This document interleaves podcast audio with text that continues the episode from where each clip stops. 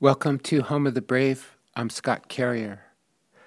I'm doing okay, but lately my thinking has been off, or my approach has been wrong. A couple of weeks ago, I was following the news, watching videos of statues being torn down around the country, and I thought, we have statues here in Salt Lake City. Maybe some of them should be torn down as well. We don't have any statues of Confederate generals or Spanish conquistadors. Our statues are mainly of Mormon pioneers, the most important one being the statue of Brigham Young at the top of Main Street next to Temple Square. He's up on a granite pedestal, 25 feet high, wearing a long coat and raising his left arm, palm upward toward the southern horizon of the great Salt Lake Valley, as if to say, Behold what God has given us. At the base of the monument, there's a statue of a Native American sitting down at peace as if he also believes in this God. My thinking was that I should make a sign that said, Take down this statue. And then my approach was that I should stand at the base of the monument holding the sign to see if I could get some good interviews for this podcast.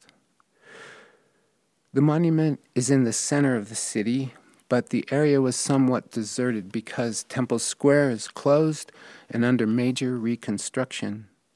There was some traffic and a few people walking by, but not as much as usual. Most of the people who walked by avoided eye contact, as if they didn't see me. But people going by in cars would crane their necks and stare too long, not paying attention to the road. A few honked or gave the thumbs up, but I had the distinct impression that I was being seen as a crazy person. And then a woman pulled up in a car, rolled down her window, and told me straight out that I was a crazy person.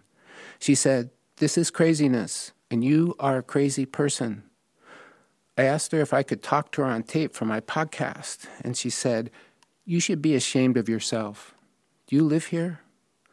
I told her I've lived here for more than 50 years, and she said, Then you benefit from all of this. These streets and buildings, none of this would be here without Brigham Young and the pioneers, what they did.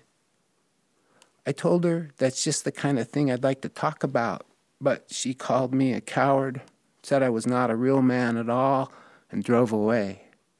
She reminded me of my grade school principal. Brigham Young was a real man he was like the Mormon Moses. He led his people on a thousand mile exodus across the Great Plains, searching for a place where they could practice their religion without persecution.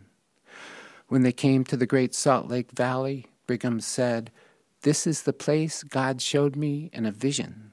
This is the place where we will build the city of Zion. And so it was done and nobody asked the people who were living here at the time if this was okay, because the Mormons believed that Native Americans were cursed by God and were no longer entitled to their land. The Book of Mormon explains how the Native Americans are the descendants of the lost tribe of Israel, descendants of Jews who left Jerusalem just before it was destroyed by God and sailed to the New World landing somewhere in South America, where they eventually denied the Word of God and were cursed with darker skin. So when the Mormons first met the Utes and Shoshone, the Paiutes, Goshutes, and the Navajo, they were like, hey, we want to be your friends, and we've come to give you another chance at accepting the true gospel. And if you do, your skin will become white like ours. And when the natives didn't think this was a good deal, the Mormons, led by Brigham Young, killed them in wars and took their land because that's what God wanted them to do. You may think badly of the Mormons for this, but all of North America was taken with the same excuse. It was our manifest destiny. God wanted us to have it. How else do you justify killing people and taking their land? Our country was built on this lie, and so our country is corrupt from its inception. And the woman who reminded me of my grade school principal was right. I do benefit from this corrupt, inherently racist system, especially as a white man. I'm entitled to its rewards, and I accept them without thinking. I criticize the system while sitting in the lap of luxury. I think this is why she called me a coward. I didn't get any tape from down at the monument. I got into a couple of arguments with returned missionaries that were like we were speaking different languages, but no one would talk on tape.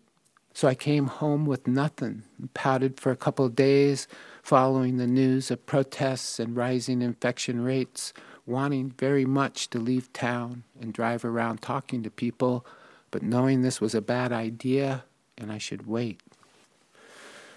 And then I saw a video on the web that was released by the Tucson Police Department where officers responded to a 911 call about a man having a nervous breakdown, and the guy ended up dying while being held face down on the ground.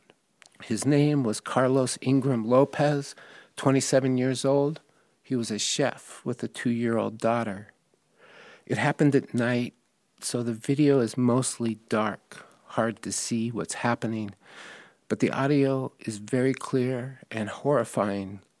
Carlos's mother called 911 because Carlos was having a nervous breakdown. The video starts as the police rush into the grandmother's home and find Carlos hiding behind a car in the garage, naked and apologizing.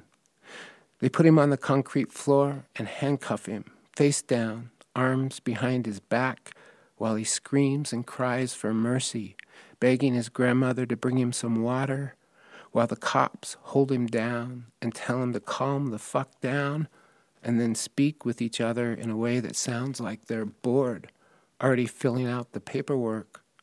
You can't see Carlos very well in the video, but after 10 minutes, you can hear him stop screaming and start to gasp like he's breathing through jelly and then you hear him stop breathing, and a cop says, Are you calm now? But Carlos is dead from a heart attack. I'd never heard anything like it. It was grotesque, and it made me really, really angry. And I thought everybody should hear it and get really, really angry. So I posted the audio track on this podcast. Some of you may have heard it. I took it down the next day because I was being haunted by Carlos's voice. It's just too traumatic, and I realized I shouldn't be inflicting more trauma on my listeners. So I'm sorry. I shouldn't have posted something out of anger. My thinking is off. My approach is wrong. Apparently, I have a lot of anger. I think I need to step back and take a break. I need to go fishing and stare at a river instead of my phone. I want to get my news from a river for a while. I'll be back in a month with a report on what I learned. Good luck to everybody, and thank you very much for listening and supporting this show.